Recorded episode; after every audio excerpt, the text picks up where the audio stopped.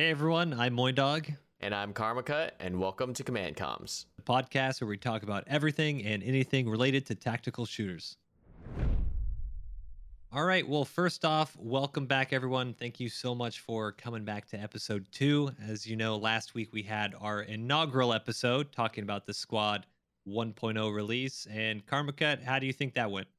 Uh, I think it's been great. I really, really am excited to see all the positive comments, and I'm really happy with how that first episode came out, and hopefully it can only get better from here.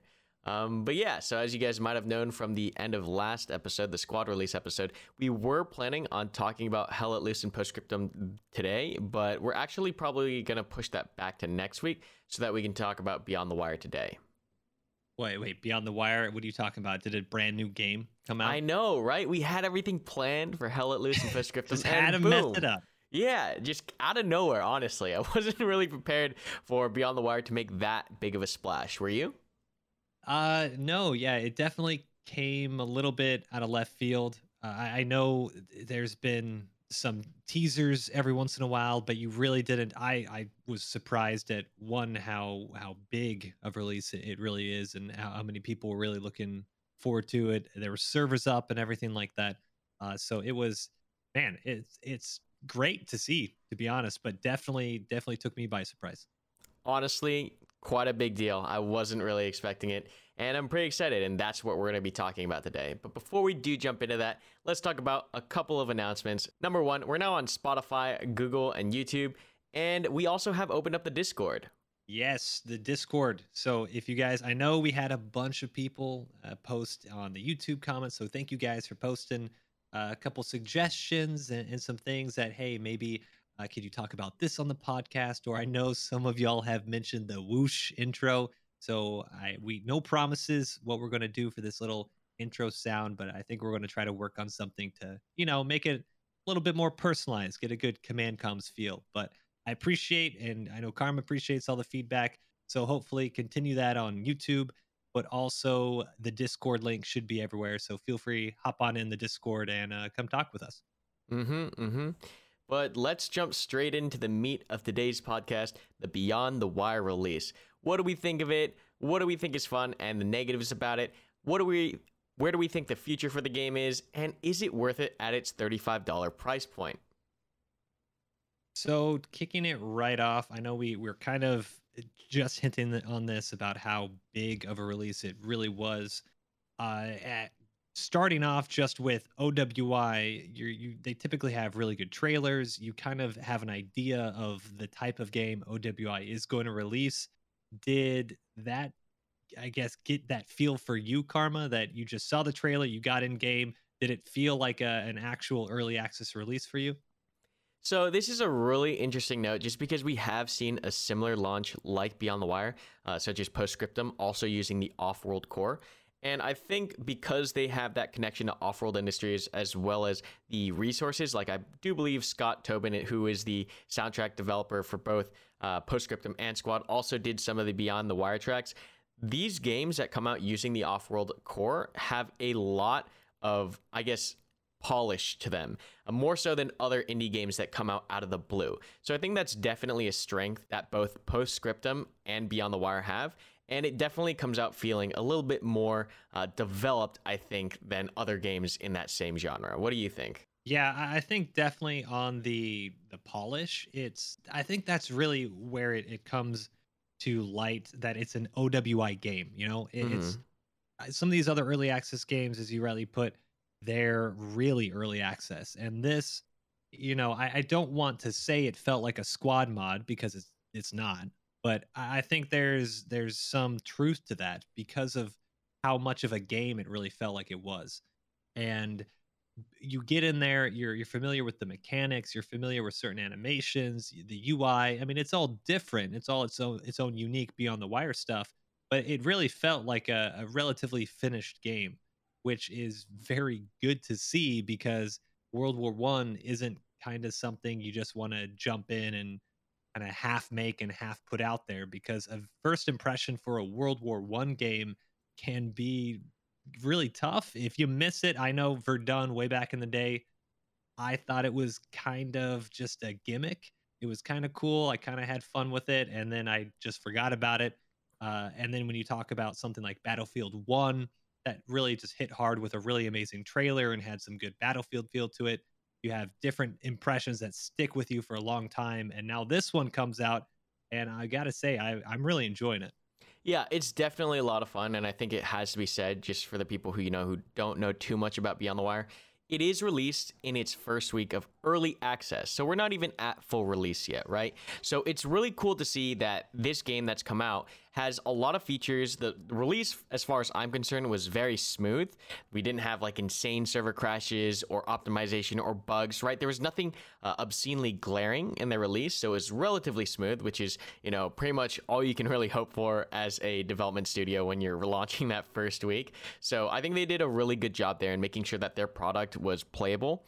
Um, as far as content, uh, you know, going back to that note that it is early access, I think there's a good chunk of content there. You get a lot of enjoyment out of playing the game in its current state, but we're still like in the very early, you know, baby crawling ages or or, or you know phase of beyond the wire. So hopefully it grows and it gets more content and it gets better and better and better. But i gotta say this release for beyond the wire i don't think it could have gone better for them. Yeah i think it baby crawling i do agree but hey this this baby is moving dude. like it's this thing, i'm actually i'm i'm i'm just surprised because when you think of one squad its squad is very slow paced compared to beyond the wire mm-hmm. uh, and squad is obviously not as slow paced as something like arma but beyond the wire I thought was going to give me a really just, you know, bolt action. I'm in a trench, I fire, I'm in a trench, I fire. And this thing, I mean, it has all of the, I guess the the, the feel of squad that I like, but you're you're not moving around. You're not you're or sorry, you're not basically taking, you know, a walking simulator from point Mhm. to point. You're you're constantly in the action. And that was I think my initial impression and what surprised me you know mechanics eh, obviously there's some bugs and everything every once in a while but eh, you know i didn't have any real big issues with trying to find something to do in game which just looking at it i think that was one of my biggest questions of am i actually going to be like fighting or are we going to be standing behind a trench Right. I think you touched on something that's like really, really interesting, right? Is because it's using the off-world core, right? It does have a couple of those, you know, squad kind of moments where you're feeling those UI or those elements that are kind of being reused. But there is, like you said, a lot that is different about this game. The whole pacing structure of Beyond the Wire is so different from Squad. And I think that is going to be one of the biggest, um, I guess, criticisms or, you know, one of its one of its not flaws, but one of the things that it is going to be looked at and it is going to be kind of what's the word I'm looking for? Um, you it's you say it as a you said criticism and flaw. So to me we and we haven't we haven't even talked about this you know hey all full transparency Yeah, we- podcast listeners this is our first time we're actually talking about this. Uh so do you not like the pacing No, I do like the pacing. I just think that there are certain things in Beyond the Wire that it, it does remind you a lot about Squad, but also it does a good job of setting itself apart from Squad. The game Yep. does feel different, but it also feels the same. So I'm having a really hard time describing that because it's it's something that I don't really experience too often in you know sequels to video games or prequels to video games. Usually when you play a game that's related to another game in some fashion in development, it has certain things that you can go back and say, oh, you know, they took that from Squad, they took this from Squad. But when you look at Beyond the Wire and you look at Squad, the things that they share, the things that are in common, are not really um, essential features. It's kind of like the small UI elements, right? There are certain things in the game that are like, oh, this is totally, you know, something that's based off the off-world core. But when you get to playing it, the big features, the thing that the game is really trying to hone in and actually sell to you, it's a completely different experience. So it's this same but different kind of experience same same but different yeah, exactly. Um, that that's like really unique, and I think it's different because Postscriptum and Squad, when you look at those, because they're both using the off-world core as well, you can really see where the games kind of start to mesh a little bit too closely. Because Squad and Postscriptum play relatively the same. The main difference in gameplay there is the bolt action or the weaponry, right? So that's the main pacing difference there. But when you look at Beyond the Wire, they've really gone leaps and bounds to try to say, hey, we want you to play this game differently. We don't want you to walk around and we don't want you to set up these flanks and have it just be a World War One reskin of Squad. We want this to be its own unique experience. And I think they've done a really good job doing that. I think they still have a lot to improve on as far as like improving that experience and encouraging it. But I think that mass charge, like melee combat system that they're going for right now, it's unique enough to set itself apart from the current games. So we'll see where that goes and we'll see how much they can actually put into that kind of you know play space because it does need some more tweaking. But that's my current take. Same, same, but different. What about you? Like, I know you said before it doesn't have the exact same things, like Squad doesn't play the same, but are there certain things that you realize that's like, hey, this is the off world core? And do you like that, or is it uh, different enough that you can have a different experience? Well, so my biggest I thought this was going to be a complaint at first. And if you guys are listening to this, you haven't played or maybe you haven't looked into it, uh, there's no tickets in Beyond the Wire, which is huge for an OWI game. That's almost unheard of, right? You you always have a, a ticket system. And so it starts to pull almost an element of like Hell Let Loose where you still have that hardcore ishness in the game, but you don't have tickets. And I think that you know, when we're trying to focus, I think you you phrased it well. It, it looks like off-world core, but they want you to experience something different. And the World War One gameplay loop that they're really trying to push you towards is this wave of just endless bodies rushing against the trench, getting fought back, mm-hmm. rushing back over the trench, and hey, you finally got a foothold, and now you hold that trench, and then maybe you get pushed back. This this tug of war of just mass bodies and people and just chaos. And it's not it, it, i i struggle in saying arcadey because it there are elements of arcadiness in it because it, you know there's no tickets you can just die and respawn.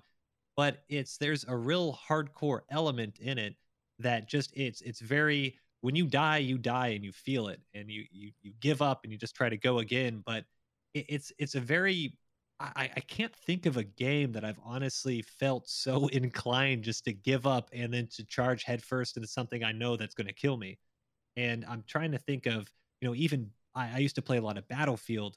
Even at those things, you're you're really not you're really not trying to die because you see it at the end of the game. You see your kills, you see your deaths, and e- even in Beyond the Wire, you see your kills and your deaths. But it's almost it's like they've created this sense of for the greater good. Like to get to the trench, it doesn't matter. Just everybody spawn, everyone just rush into it.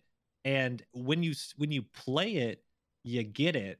I could tell though, as you know, maybe you might have seen this as well. I could tell though from people who are watching the stream or something, they there was some hesitation of a lot of postscriptum and squad players that are saying, "Yo, this is too respawny. This mm-hmm, is too mm-hmm. arcadey. This is too you know anything like that but it's when you play it it kind of makes sense. Am i crazy? No i totally agree with you. I think like looking at a couple games that have come out uh, hell let loose like you said no tickets and it does this great job of giving you a war feel to it whereas contemporary war in squad feels a lot more like maneuvering and strategy and tactics and positioning when you get down to those huge fronts, those World War II, World War One um, massive engagements where you have real armies, not just skirmishes between uh, factions or insurgents, when you have real battlefields and battlefronts developing, these games with no tickets actually do a great job of encouraging that and giving you that experience.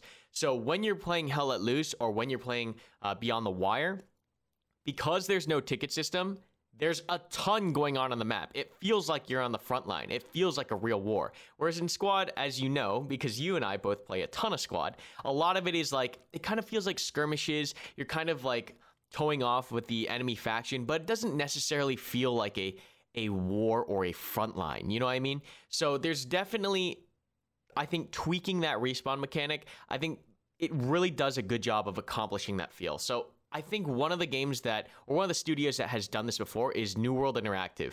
So, New World Interactive made a game called Insurgency, which a lot of players should know, um, but it was one of the first tactical shooters on PC. And they later went on to develop a game called Day of Infamy, which is a World War II version of Insurgency. And you saw a lot of the same things that we're seeing now with Beyond the Wire happen with those two games as well. Basically, they're taking a contemporary uh, shooter, which was, you know, skirmishing and, you know, uh, a smaller scale, and they made a way, or they found a way to blow it up in Day of Infamy to create a frontline battlefield esque game using the same elements or the same core um, as as insurgency. So I think this is really interesting to see happen again with Beyond the Wire and Squad, uh, just because it's it's really cool to see how using roughly the same tools you can get an extremely different gameplay experience by tweaking just a few things. So, when people look at Beyond the Wire, and you and I hear this all the time in our chats when we're live streaming it, right? People say it looks like Squad. And I can't deny the fact that, yes, there are certain elements within Beyond the Wire that when you look at it, it's going to be, huh, the way you switch weapons, it looks like Squad. The way you bandage someone looks like Squad. The way you cap points kind of looks like Squad. but like I said, those are all the minor UI elements, right? The gameplay, when we get down to the gameplay, the actual meat of what you're purchasing, it plays differently. You're charging almost entirely different. Almost entirely differently. You're charging the front line. You're fixing that bayonet. You're organizing mass assaults, which you only kind of get in Squad and Postscriptum because AAS or um, just how big the maps are, you don't really get that experience. I mean, that's one of the reasons why I like Invasion in Squad, is because you have the entire you have the entire lobby, the entire 100 players on both teams all in like one area and you get that mass war feel. And I think that's maybe why Beyond the Wire has clicked so well with me is because I love that kind of chaos. I love that environment because it's really really really immersive it's kind of cool in squad when you're sitting off on a hill and your squad's doing something incredibly useful, but it's only, you know, you're only engaging one other squad and you're doing your job and your, your tactics help the entire team, you don't get that insanity, that chaos that you get in Beyond the Wire, where people are fixing their bayonets, everyone goes over the top, gas is dropping down, you've got 25 players on your left, 25 players on your right, and you're charging into the enemy. You don't get that. I can't wait, think... are you are you suggesting that you're team stacking because you got 25 on your left, 25 on your right. You got 51 players on your side, Karma. I, I understand why you won that trench. 51 to 49, man. Math it's just enough out. to tip the scales. Uh, but that no, you're, like... you're like it's it's it because mm. you feel even if you you when you when you go over the edge and you you do that and you could end up just being a couple of you're you're left with your bayonet, your club, you're basically nothing left and you're the only ones left in the trenches and you're almost just waiting for your team to get back to you. Mm-hmm. Where in squad, you're like, okay, cool, we beat them, we beat the squad. like, all right, let's move. Uh, yeah. That was cool. Uh, it's uh, and you don't have that that that that front line, the the kind of fluidity between your you're just a small unit of a greater whole team and frontline. And the, I think the smaller maps also really help that feel mm-hmm. because a lot of people that one of their first impressions as well was, hey, the maps seem too small. But that's I, that's a really good thing in in my opinion. That's that keeps you all together. But I've found that even if you are pushing together as a team, you can, if you want, do a couple solo things or do a couple. You know, your squad is only six people, right?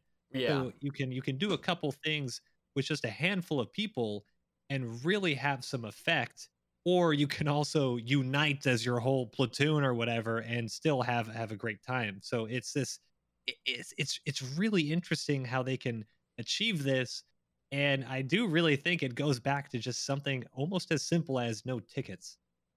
Yeah, I mean, it's definitely, it, it has a lot to do with also the weapons that were available during that era. Right, of course, there's a couple of LMGs and a couple of HMGs in the game, but when you look at the tactics that were used then versus now and the weaponry used then versus now, it's kind of it's very obvious why mass charges were a thing, right? Bolt action rifles, if you both sit back and you both have even numbers and you're pinging off at each other, it's very hard to get a definitive, you know, territory gain or or win a decisive engagement that way. You can really see when you start getting people together and beyond the wire and charging lines in mass numbers and seeing how effective that is because you're going up against, you know, maybe a couple LMGs or a couple of fully automatic weapons, but mostly bolt action weapons. It's really, really clear that bolt action weapons do not do well when you're throwing 20, 30 guys into a trench. You cannot hold that back. So it's real. I want them to focus on that experience. I really do. I would even go so far as to you know open up the squads and make them you know 20 man squads or maybe maybe that's a little bit too crazy but i want to see that focused on. I want to see mass charges focused on because I think that is where the game shines. Because otherwise, when you break it down, you make it really small, you get those small skirmishes. What you're going to end up having is a lot of people just peek shooting with with uh, with their bolt actions, and I, I don't know if that's necessarily That's new be or fun. fun. Yeah, because you kind of already get that in Postscriptum. I think Beyond the Wire needs to double down and focus on what they're bringing to the table that's unique, and that's going to be your your charge into melee combat kind of experience. Uh, but yeah, what do you think of that that specific gameplay flow, that that charge into melee? Is that something that you think is is that something you expected to like so much? Because I honestly I didn't think I'd like it that much. yeah, well, you during the release, every time I got killed off of an emplacement, someone in chat was like, "La la la la la, Karmakut just slashed you." Like, thank you, thank you. I know, I see, I saw your damn your hat. I saw, I saw your SL kit. I saw the saber coming. I could do nothing. The the melee every time you would get in close quarters, I thought I would not like the melee as much as I did. hmm And every time that I got into a situation where I was maybe closing in, I was like, dude, I, I'm this bolt action isn't going to work. The pistol's going to take a couple shots. It's only got a couple. Let's just take the club and I can just go in and let's make it happen. hmm So it's that that type of stuff. I do think they need to focus on that. And I think right now they've kind of focused on that. And they they went real hard into I never played Mordhau, uh, so I, I don't know if you played Mordhau, but the the Mordhau system of you can actually angle how you you strike someone, right? You can Mhm. see it. There's a little radio menu, uh, and you can see an arrow that you can you can sweep up from like bottom right, bottom left, uh, side to side. You know, kind of make these large sweeping movements. You can also right click and you can defend and parry or blocker or, whatever you wish to call it. And I I feel like they they try to go hard into that, but then they uh, it's almost like they were stuck in into two minds. It's like, oh man, are people gonna like this? I don't know because I've noticed sometimes clunky might be too strong of a word, but sometimes it feels really clunky. It, it feels a little uh, half baked. I'll I'll agree with you they there. just need to go into it, man. Yeah. Like just I I almost want this to be if I'm going in for a club, I'm clubbing that dude. You know, it's like I if this is I sometimes have you ever had a dream where you're trying to run and you just can't run, and you're trying to kick a ball and you kind of kick the ball. You're trying to throw a football and you just can't throw it. That's sometimes when I storm the trench and I get out my billy club and I'm a swinging and I'm still waiting for the swing and then I missed it and I'm like, wait, he's right here. And so th- these are the type of things where I, I feel like if I'm really within a couple feet of someone, there should not, I should not have the other guy. He shouldn't have a chance to just reload his his bolt action rifle three or four times and kill me, you know. And a lot of times I felt like while I was still trying to figure out the melee, he was able to take a shot, miss, reload, take a shot, miss, reload. Well, I'm still swinging, and I Mhm. feel like I should be hitting him, and I'm not. And it's almost like I'm not saying like uh, Battlefield.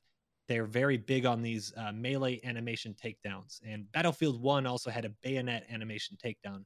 I'm not saying we should go hard into the animation takedowns, but it, it, it dude, I, I feel like I'm I'm I'm swinging at, at air and I'm just missing nothing, even though I see the guy right there a lot of the times. And they just need to go into the melee, like just embrace it. Eh, This is it's a great part of uh, Beyond the Wire that I haven't seen in another type of FPS like this. Yeah, so I'll agree with you. Like, there's a lot of times when I'm playing Beyond the Wire and I'm trying to use the melee system, and it's just. I've never struggled so much to get my character to do something. Well, maybe in Tarkov a little bit. I'll have like some weird moments where like my character is doing something he shouldn't be doing, or he should be able to do something like very fluidly. And sometimes when you're in melee combat and Beyond the Wire, it does feel like there's some kind of disconnect between the c- control input and the actual output you're getting on the screen. I don't know if that's because they're they're half baked, like they're trying to like one foot in, one foot out, try to commit to it, or if it's just because you know development they just haven't fully fleshed out the system yet, but they're planning to. Either way, in the you know current state that Beyond the Wire is right now, the melee combat does feel a little uh, a little wanting, I guess you would say. It's not terrible. I still have a ton of fun with it, and I would want to get into that into a into a little bit like here. But basically, there are moments where someone's prone on the ground, and for some whatever reason, when I'm swinging, I'm right on top of him. I'm standing on top of him, but like I'm hitting things to the side. I'm hitting the ground. Like it's like it ha- that that wooden clanking noise when you you hit the thing next to it, it goes yeah. and you're like, no. Yeah. Um. It's just I think that's a really bad player experience when you want to do something and that something that you're wanting to do is pretty simple. You should be able to do it without having to fight the game. So I don't know how they fix that, if they make it more fluid, if they fix the netcode. I don't know what they need to fix to make that experience uh, more fluid or more clean. I'm sure, I'm sure they have something planned, but they kind of need to roll that out uh, as soon as possible because that is like, if that's going to be one of the main features of your game, it needs to kind of work uh, as fluidly as possible. Getting Definitely. on into like why melee combat is like so much fun. It's it evokes a certain emotion. I don't get that emotion in squad. I don't get that emotion in postscriptum. When I knife people in squad, it's like, oh, yippee, I got a knife kill, right? It's nothing crazy. Or when I stab someone with a bayonet in postscriptum, it's like, it's kind of cool. But for whatever reason, and beyond the wire, I get that feeling of absolute elation for stabbing someone, for, for getting into melee combat, more so than in Mordhau anything. I don't know why. But when I charge someone, I have a war cry. Boy, I have a war cry. You have a war cry. yeah, when I when I'm What's streaming, you can't you can't. What is it? I can't I can't I can't just do it artificially. But I'll notice oh, like I'll do it, it totally subconsciously. From, it's, primal. It's it just primal. comes from within. It's literally primal. Like I'll catch myself doing it on stream where I attach the bayonet and I'll charge at someone and I'll realize that I'm like I'm I'm like yelling. I'm yelling in my room and I'm like God. there was one time when I was like I was loading up uh, Beyond the Wire, I looked at the clock and it was 8 p.m. and I was like, I can't play this game right now. I'm gonna get kicked out just because it's like I can't scream this late. But it was like it, it, really gets me vocal. It's one of the few games that actually gets me feeling a certain way, gets me that excited to where I will I will scream, I will yell as I'm charging someone. Uh, what's your opinion on that? Like, do you get certain emotions in the melee combat? Does that evoke my, my the same opinion feeling of your primal scream? Is that what is that the opinion? I, I, need to go back and watch your vods then to get. I I feel like I know what you're talking about because something deep from within that I cannot control does overtake me when all of a sudden I see a trench and there's people not looking. Yes, and I have a club. And I'm like, hey, there's gonna about to be a whole world of hurt in this trench, and I'm the one who's going to be taking care of it.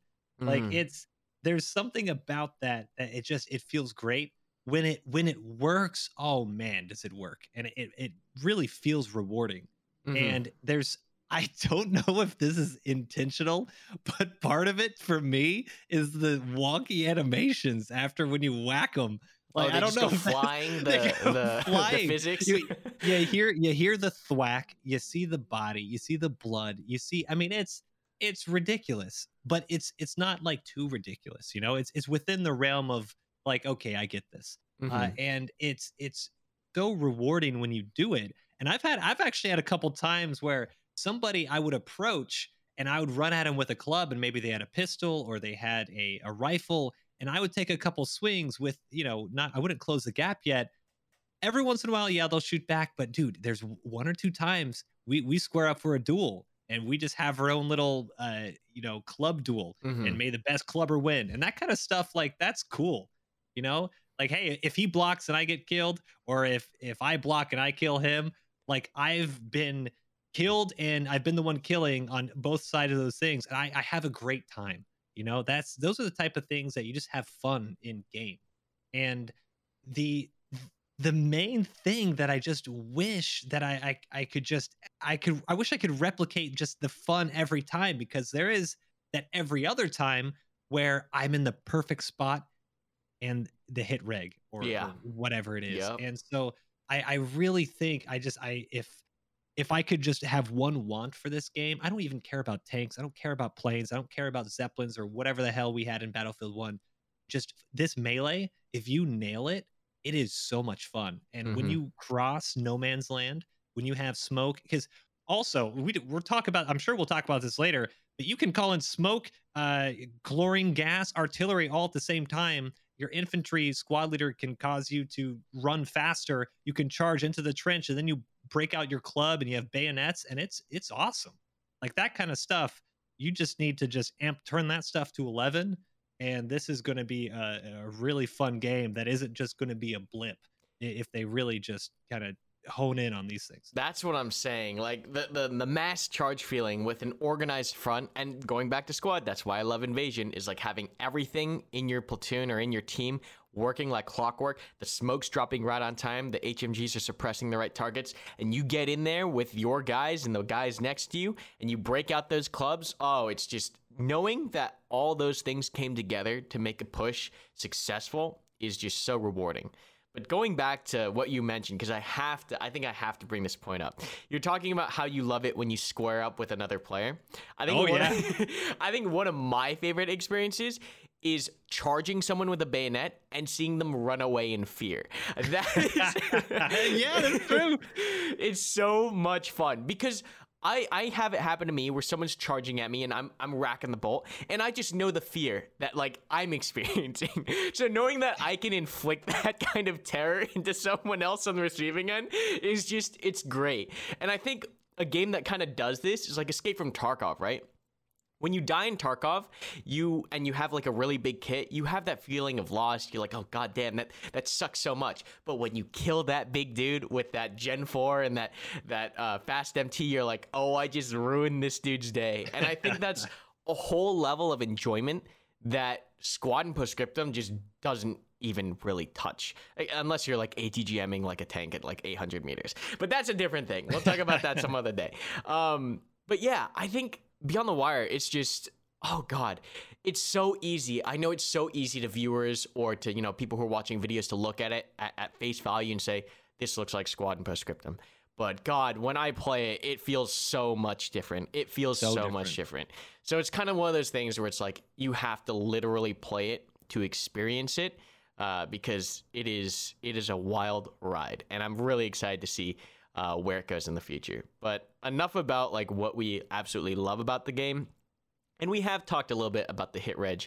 What are some other things that you know maybe don't rub you the right way, or things that you'd like to see improved uh, in its current state? So right now, uh, real quick, once again, if you guys aren't familiar with the type of game modes they have, I think right now we have is it assault and frontlines. I think those are the 2 mm-hmm. uh, assault is offense, uh, basically offensive or invasion, however you want to, whatever games you are. Basically, you have an attacker and defender.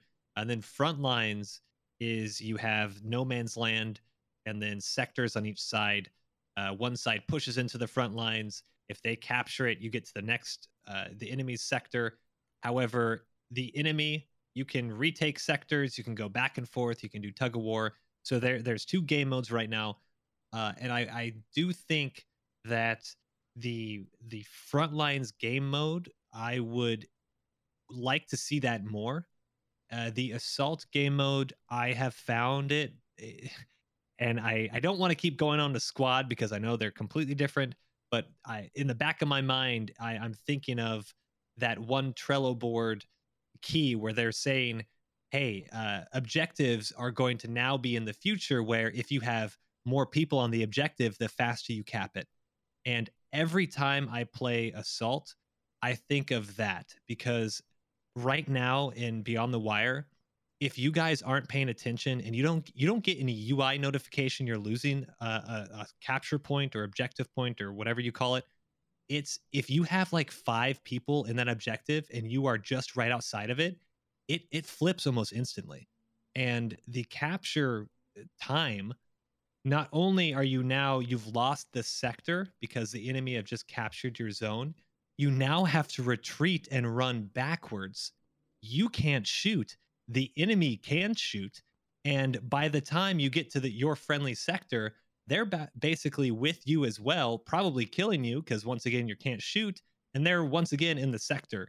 So i've found that sometimes these eh, capture areas and the more people in the sector means it, it caps quicker can really lead to games that are just uh, you you never slow down you just move forward you you can't stop even though you feel as a defense you look on the map you see your entire team right next to the objective but since three enemy are in that capture point you've lost it without even realizing it and that I know it can be tweaked. I know it's the first iteration.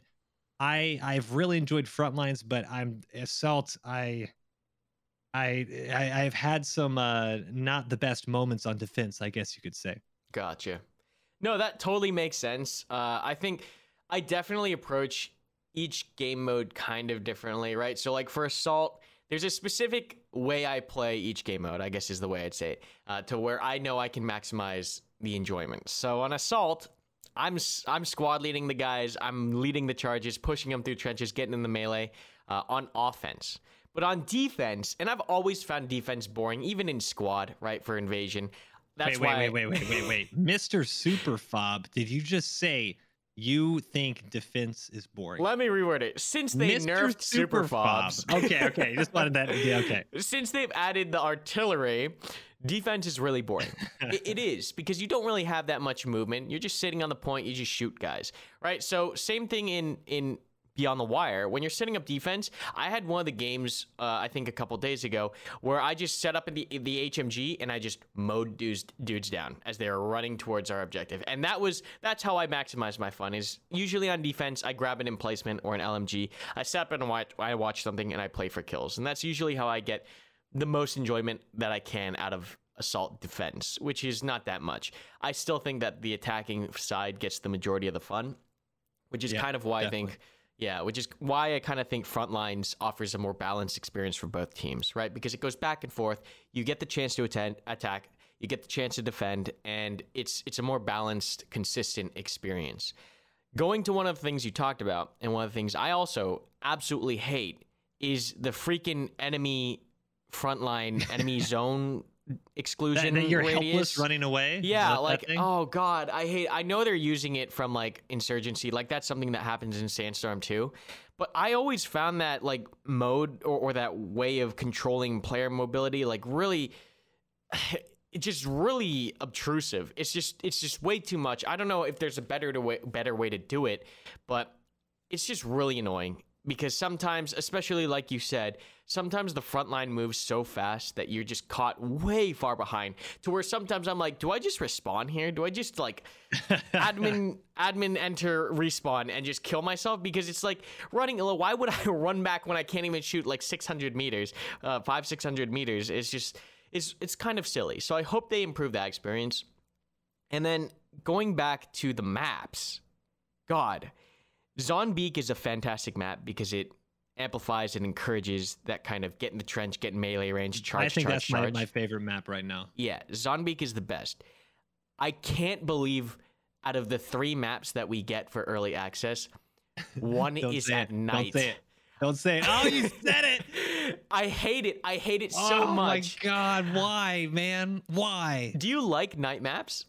No, I hate night maps. I I'm I'm 30. I wear glasses. Uh, I don't want to play at night, man. I I don't even go outside in the real world night. I think there's only been one instance where I've ever enjoyed. Okay, let's say two. Two instances where I ever enjoy night maps. One is in EFT when you actually have nods, and the second is like I think there were a couple of squad layers that had like night but it was extremely moonlit and you could see fine.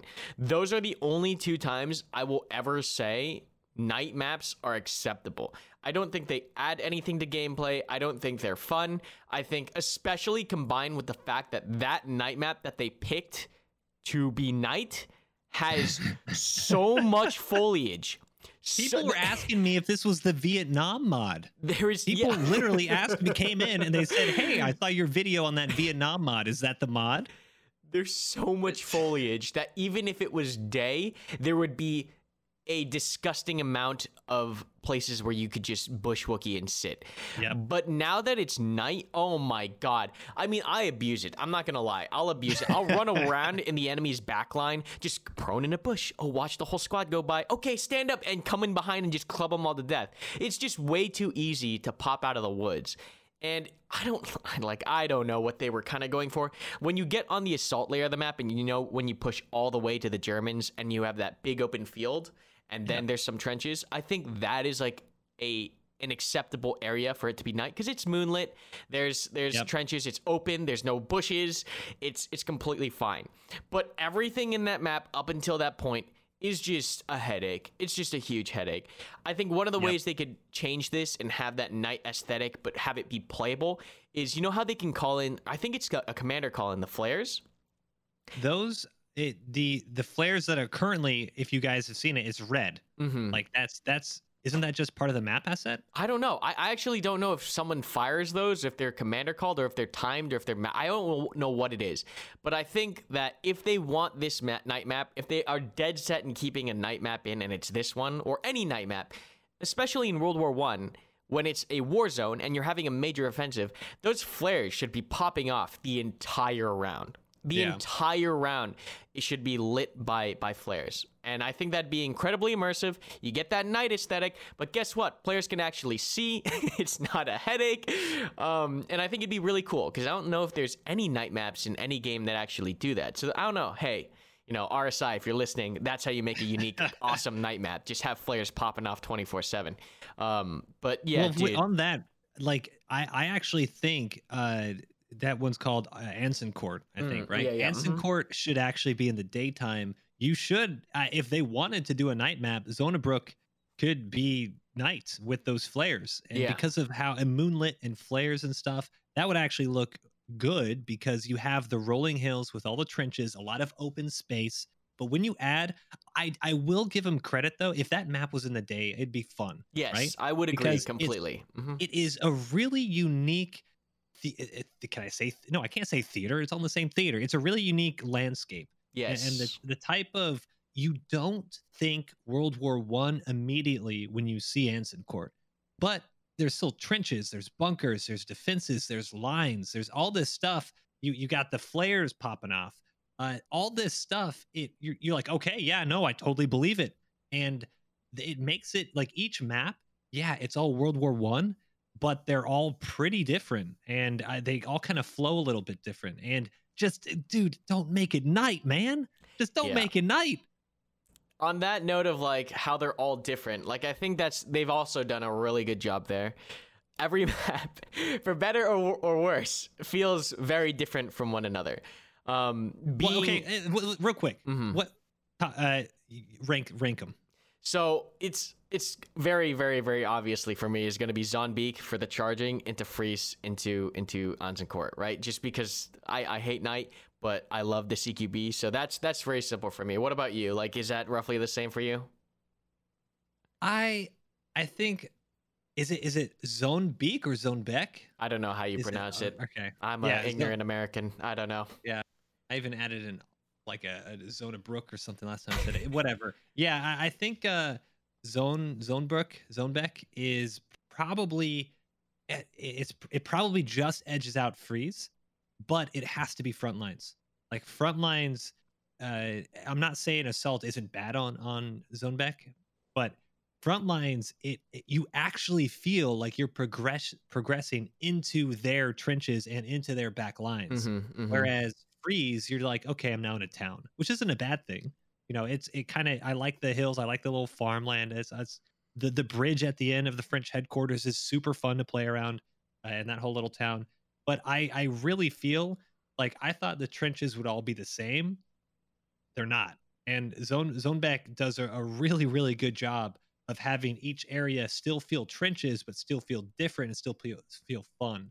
And it's it's it's it's fun. Yeah, I, yeah. I, I can't I can't think of anything. Is there something that when you looked at it at all, were you like, man, I really wish? Okay, we're not, we're not going to talk about the night and obviously a lot of the foliage, right? Is there something you wish they had, or are you pretty satisfied map wise? I will say that one of the first things that I said when jumping into Beyond the Wire was, God damn, their map design is amazing. Like it feels livable. It feels bre- It feels like it was a real place. Whereas compared yep. to Squad, it's kind I don't want to dig on squad, but some areas in squad just feels like okay, they kind of just went over with a broad stroke and added a couple assets there, a couple assets here. Here's the same generic, but like every game on the off-world core that has come out after squad has had better and better map design. I don't know if that's because these guys are learning. I don't know if that's because I, I, think partly in Beyond the Wire specifically is because the map scale is smaller, so they can put more attention to detail because the maps are much, yeah. much smaller. Um, but Like people love that, especially looking at like Hell Let Loose that has like so much detail on their maps. Uh, it's it's it's amazing to see, and it makes things feel a lot more believable and realistic, and it just much more immersive. That's the word I want to use, immersive. So Definitely immersive. yeah, so looking at the three maps we have right now, they're very high quality. I'm not saying that Onsen Court is like bad because it's a bad map. It's bad because it's night and because it's Yep. night plus foliage. But you fix, you know, one or two of those things, the map itself is amazing. I think they've done a really good job of giving most of the maps aside from Frise. I would put Frise as far as the ranking for like the linear or or like the I guess narrative. I don't know if narrative's the right word, but like progression. Progression.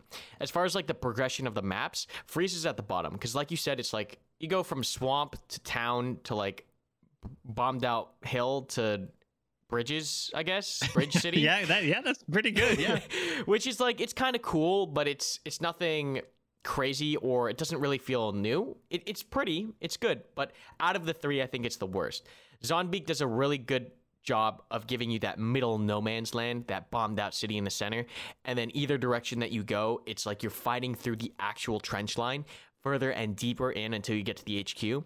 Uh, Onsen Court does a really good progression where it's like you start off in this jungle-ish. I don't I can't even recall what the actual like zone or or you know uh I, I don't know what the, the actual biome is because it's so freaking dark. I can't even take It's- a look at good.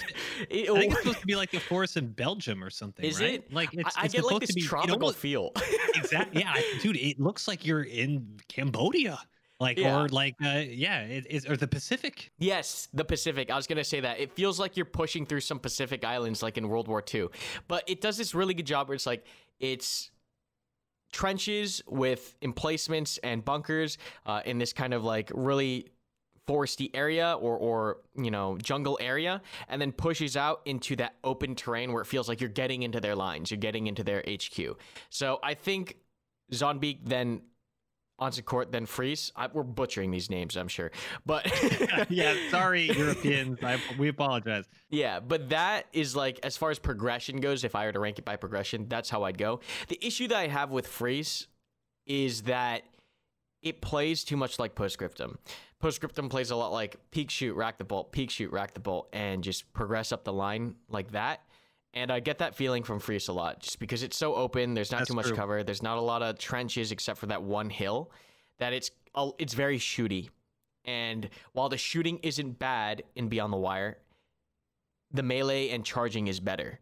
So I get more fun out of that. So that's why I like charging the trench lines on Zombeak more. And that's why I kind of rate it my number one.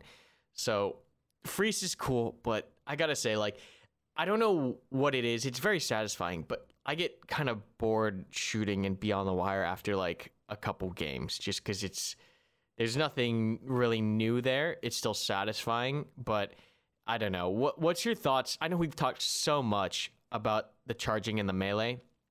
As far as the gunplay, do you find it to be too similar to Postscriptum? Do you like it like that? Do you wish there was something more, something different that they could do? Uh, so what I definitely do like, and this isn't necessarily uh, uh, gunplay. I will speak that in a second, but the the way that they break up your squad into specialty squads, I will say I do really enjoy that. Mm, Uh, and so you can actually create your you know heavy machine gun crew, your artillery crew, that kind of stuff.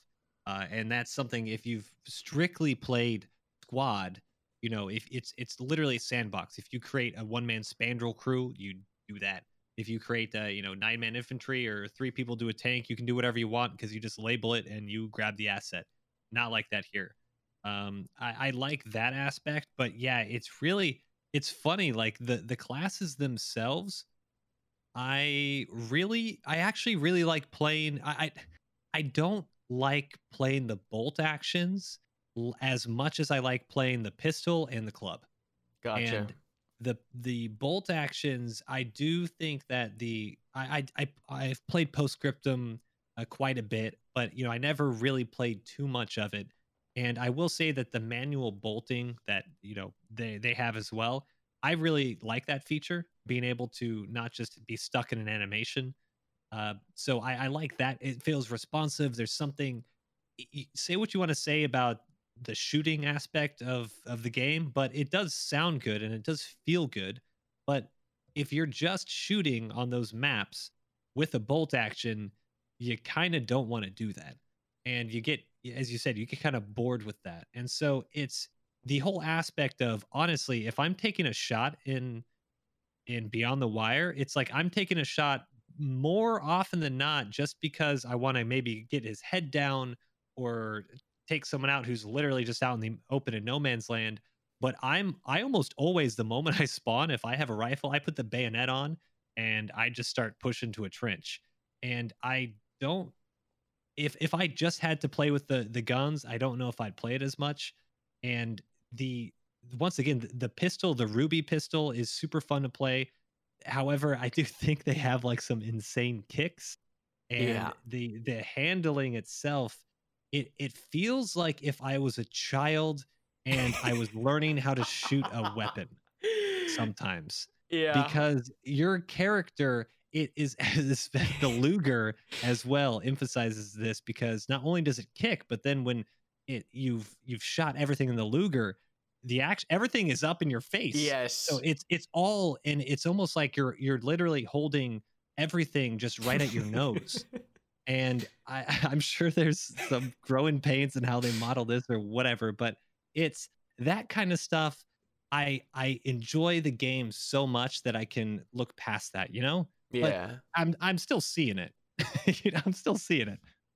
I will say, like, I used to think, like, when I picked up the game and I loaded into my first few matches of Beyond the Wire, I thought the pistol was overpowered as hell. It was he's running in there, just snap, snap, snap, snap, snap, especially that pistol with the drum mag, right?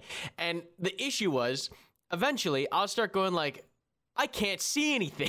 this thing is taking Yeah, up yeah. two thirds of my screen, and the recoil is insane. And that's why I started to realize, like, hey, bayonets in melee combat, that's where I'm at. If I'm doing CQB stuff, like I'll use the rifle for long range and then push in. When once I get like 10 on in, like I'll just snap one shot with the bolt. If that misses, I'm coming for you with the bayonet. Yep. like I'm no, not. that, and that's how you should. I think that's why that's why I'm okay with it not being as smooth. You know, Mhm, mhm. like I'm okay, and even with the assault class with the pistols, I I do like playing with the pistol. But I like it more because I got smoke, I got grenades, I can keep their heads down, I Yes, can push them, I can get up close in their face. Like that kind of stuff is really where I, we've said it throughout the whole podcast, but it's it plays so much different than any of these other games on on this uh, OWI core because of of the in your faceness and how rewarding and how you feel when you do that that I just they just need to focus on that and I think it's to it's to fix not necessarily fix but you're you're okay with some of these you know other lackluster things because if this was just a bolt action game like Verdun or something I don't think I would have played it as much. hmm Like going back to what you're talking about, like how many players, like it's so different. It was really funny and really interesting to see, like day one, day two of early access release. What you would see is two players get point blank with one another in the in the in the trench and continuously try to snapshot each other with their bolt action rifles instead of Yeah. trying to just club them. You would end up seeing these hilarious fights in the trenches where you just have two players point blank missing round after round after round. It's like just pull out your club and start swinging, dude. Yep. It's so funny. Um, and of course, like it's gonna be really interesting because that's a whole different thing to talk about as far as like the meta and how players play the game. That's gonna change how the game feels as well. Because I'm sure like the more people realize how to charge and oh god, that's a whole thing. I remember teaching people like people didn't know how to bayonet charge. That's something they that they got to figure out. It's like how to teach people how to do these things. But like Yeah. there were so many people who just didn't know how to bayonet charge. So seeing the player base as a whole develop new strategies, learn how to do things properly, and get that meta developed, that's going to be a whole nother time as well to like look at Beyond the Wire and analyze like how it feels as a game. Because we're only like barely a week in, maybe you know give or take a couple days here. It's it's gonna go pretty far, and I'm sure there's gonna be some kind of competitive scene, and they're gonna come up with all kind of crazy strats. There's gonna be a lot in this game that gets unpacked over the next couple of, I guess, weeks or even month here. Yeah. So with that, is there anything that would, if you know, we let's let's pretend we got an update coming in, you know, by the end of the year. I don't know if we do. I'm sure the devs have said somewhere that hey, they're working on things what would you like to see to say, hey, uh, I spent 35 bucks on this. This is, I like the base, but you know, if in three, four months I don't see something moving in a certain direction, I'm not to lie, I might be a little disappointed. I mean, you and I have hammered this point down like the throughout the entire episode of today. It's they need to focus on just making that charge experience as consistent and as fun as possible. I don't think they should be wasting too much time adding, you know, other things to the game and spreading out too wide. There's a couple of really important things that or, you know, changes that I think they could add right now that would improve the experience overall. Number 1 is I'd like to see some kind of change to the squad size. I like you don't like you don't like six. I don't like six. I don't like six. I like how you said um and how the game is right now, where you have squads broken out by tasking. So HMGs, your field guns, your recon, they're all split out. But for your infantry squads, I think that bumping that up to like ten to twenty, anywhere in there, is great.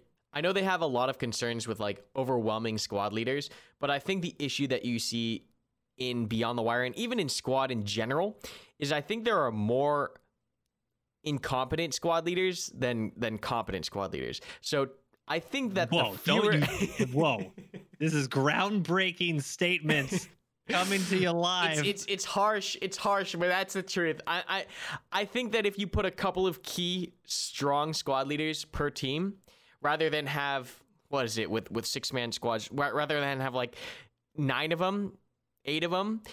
If you have like a couple of key shot callers calling the mass charges, I think you'll get a more consistent mass cohesive experience out of it. Um, whereas like right now with six man squads, you're kind of incentivized to do things in those small groups. I don't think that's necessarily. I don't think it lends itself to the mass charge experience of World War One. Uh, yeah, I, yeah, I think that would be real. So you would turn it into, let's say we got 50 people on a side, right? Mm-hmm. So you we would have two or three just uh, 10 man, 15 man infantry squads. Yeah. And that way you can get a solid push going with enough people because like they talk about they talk about it and and everyone thinks that like overwhelming squad leaders is a big problem but the issue is like the more squad leaders that you have the bigger problem of having you know competent squad leaders that's that starts to become a bigger and bigger problem. it compounds. And when that starts to happen what you end up getting is squad leaders who don't know what they're doing and you end up having infantrymen just going off just doing whatever right? Because yep. they don't have an sl that's telling them what to do. And then that entire mass charge experience that almost becomes unobtainable because you have SLs that aren't relaying orders or aren't leading their guys. And in a game like this and squad, and Postscriptum, you need to have squad leaders that are on the ball because if they're not, the gameplay experience that you're going for, you might not be able to get just by having gameplay features. You need to have that social component to organize it, and you need to give these leaders the, the tools and the framework to do it. Yeah, I think that's very well said, and it it definitely would be. It, it's it's funny because when you I'm sure the devs they're probably watching chats or watching streams or watching videos, and hopefully, you know, they they take a listen to this. I'm sure they're like, "Oh, you guys aren't game designers," but it's it, it's really interesting when you get something that is such a uh, a new idea, even though it does look like Squad, and when you actually put it in the hands now of thousands of people eh, being critical and actually playing it and experiencing it, I do really hope they look at you know the past week and i can genuinely say i've had a blast playing this. Mm-hmm. I, I, mm-hmm. think it has a great foundation. I do think some some tweaks are needed and i would be 100% on board with hey so we don't know if this is going to work but for a weekend we're going to just have 10 15 20 man squads. Can you guys go see and break it or make it great or something like that? And just you know we this is the time this is the time we're in early access you actually this is the try, time yeah, you you need to do it.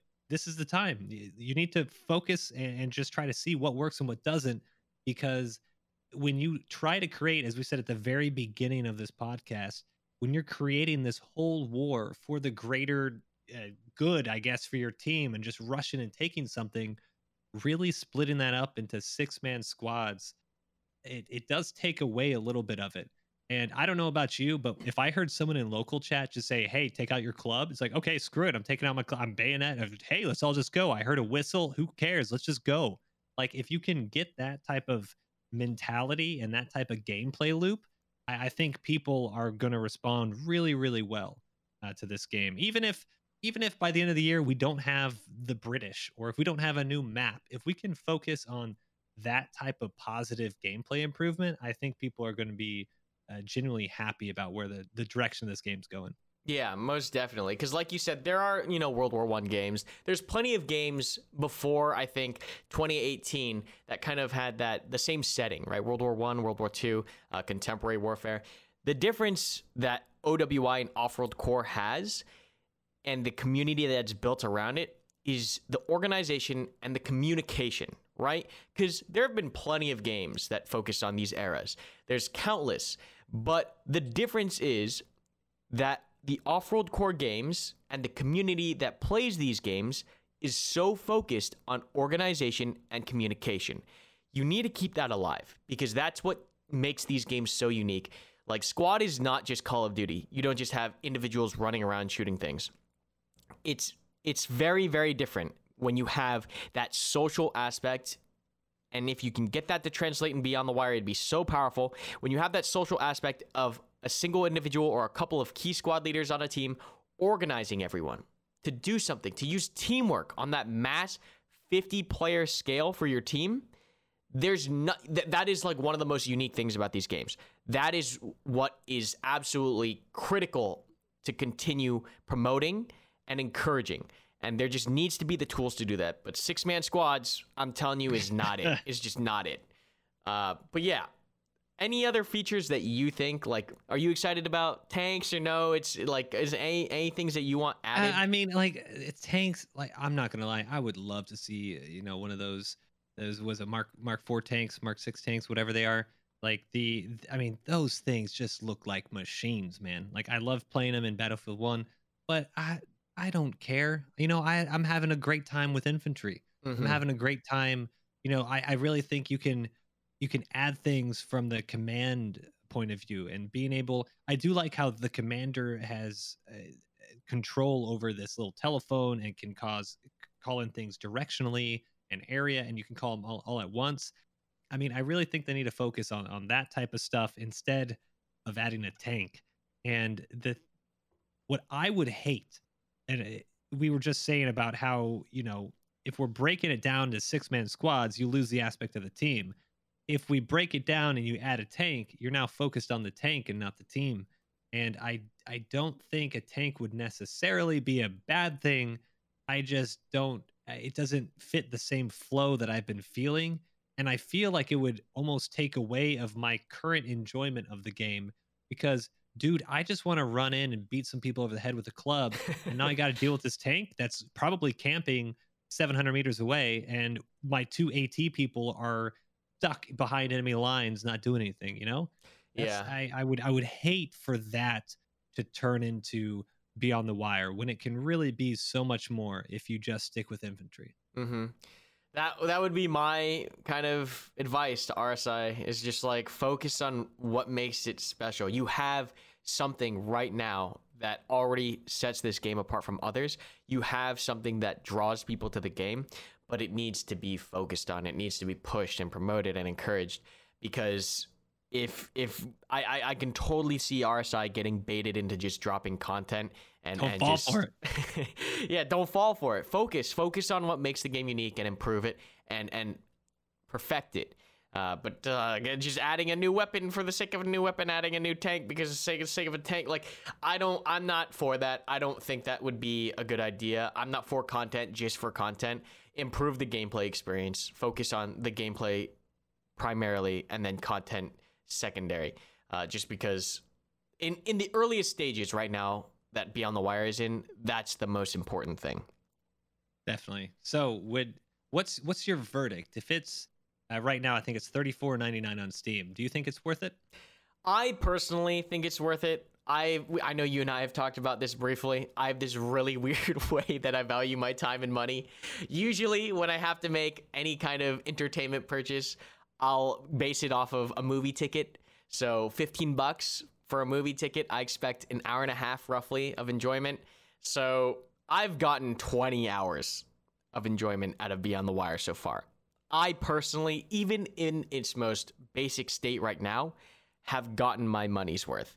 So it's only going to get better from here. It's early access, so they should keep developing it. It should pretty much only get better, hopefully, unless they do something crazy like add a whole bunch of meaningless content for content's sake. tanks. But I think it's worth it. It gets a recommendation for me. What about you? Yeah, I, I think I I agree. You know, it's 35 bucks. I know to some people that's a lot of money. To some people that's not. It's obviously not uh, AAA priced because it's not AAA and it is just out of early access. But I I think it's not only worth the 35 bucks of enjoyment that you'll get from it, but I also see it as like a buy-in because I believe what they're doing. I Mhm. believe in what they're doing, the foundation that they're building. I I I got it. You know, I feel it. I I want this just to be more this. And that's the type where I feel completely good in paying 35 bucks, not just the I- I think I also have 21 hours or 22 hours in this game already, which is, you know, half of a work week just playing this game. And it's it, it's it's a price point that I feel is is reasonable for early access, but I know from what I have seen because this is now we're not even we're now I think officially when this releases 7 days from its official release. Like I I believe that they can take this and, keep improving on it and I think 35 bucks 100% I that's a recommendation on on my end as well. Yeah, and and like you said, it's an early access game. You're not. They're not even done. They're not even done. so you're you're But gonna get a lot more. It's on Steam. I know, I know. My advice. Here's my advice. Play it. Buy it for thirty-five dollars. Play it for less than two hours. You don't like it? Steam refund it. Boom. Top top 200 IQ. That's that's what you do, and then you're guaranteed you're guaranteed some value out of your purchase. So try it out. If not, keep your eye on this game. I believe it's got potential. I think that 100% this game is going to be something in, you know, whether it be the next couple months, whether it be a year out from now, this game is going to be something. It has potential. I see it. I just, I'm praying that RSI puts development time to where it's needed the most and focuses on what makes the game special. Yes, to differentiate themselves from Squad because it is very not Squad. And if Mhm. you guys play it, I, I think you'll see it and you'll feel it. So I 100% agree. I'm looking forward to the future. Hopefully, by the end of the year, we can look back to this and say, "Yeah, see, Yeah, They- they hopefully we can drop They- an they I told to you their so. guns. yeah. Um, but yeah, guys, thank you for tuning in for episode two. Next week, we're going to be talking about Hell Let Loose, Post Scriptum, the differences between the two, uh, what we think are some cool features that should have been added, the tragic story of Post Scriptum and how its numbers have dwindled and how unfortunately it's gotten to that spot. It's down. It's maybe not I- i- dead. Is it, is it down? Is it no? It's not dead. It's you know why? dead. Because it's a zombie. It's it's back. It's it's the living dead. That's Because did you know we're currently? You thought Post Scriptum was dead. It, it it's it, undead. It breached its hand through the through the ground it dragged itself up from the the deep and it is alive in Mhm. chapter z the bloody undead That's we'll- completely we'll true. that. What what we'll what timing? What timing? But yeah, we'll talk about um, the new Chapter Z release, which just got teased from Periscope Games. Uh, a lot to talk about regarding all those three games, and that's gonna be a pretty beefy episode as well. But Moi, once again, it's been an absolute blast, having a lot of fun. Where can people find your content? uh, you can find me streaming on twitch monday through friday at twitch.tv slash moidawg and i also upload on youtube at youtube.com slash moidawg and you sir? Well, yeah, youtube.com slash karmakut as well, and maybe some casual streams, twitch.tv slash karmakut. But that's pretty much it. God, I had a lot of fun this episode. It took a little bit of a little bit of a build up here, get my brain awake. I, i'm telling you guys beyond the wire it's, it's Beyond the wire. it's Mhm. fun But yeah, thanks so much, guys, for tuning in. I've had a lot of fun. Anything else, MoiDawg? Or I am so excited to just rustle everyone's feathers next week. It's going to be a good one. I hope you guys have a wonderful day, and we'll see you next time on Command Comms.